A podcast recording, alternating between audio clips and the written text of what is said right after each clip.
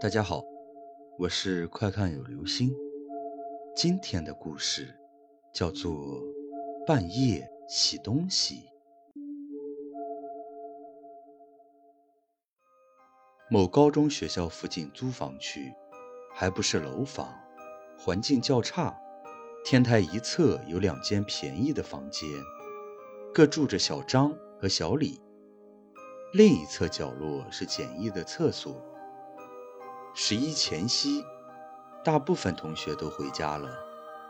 午夜，同学小张跑去上厕所。昏暗的天台上，隐约可见有个人蹲在地上洗东西，并小声说些什么。路过旁边时，小张就问了句：“哎，这么晚了，洗啥呢？”接着就去厕所了。解决完毕，见小李没搭理他。回来经过时，又说了句：“大半夜的还不睡觉，洗啥东西呢？”此时，小李慢慢抬起头来，盯着小张，面无表情的答道：“洗什么？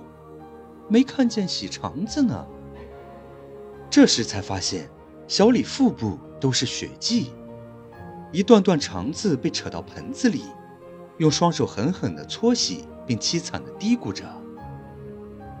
肠子弄脏了，得洗干净。小张吓得慌忙大叫着跑下楼，给别的同学打电话，才知道小李回家的路上遇到了车祸，腹部被撕开，肠子内脏都漏到路边的脏水沟里。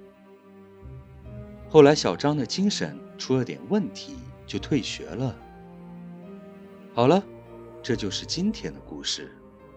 半夜洗东西，你看肠子洗得干不干净？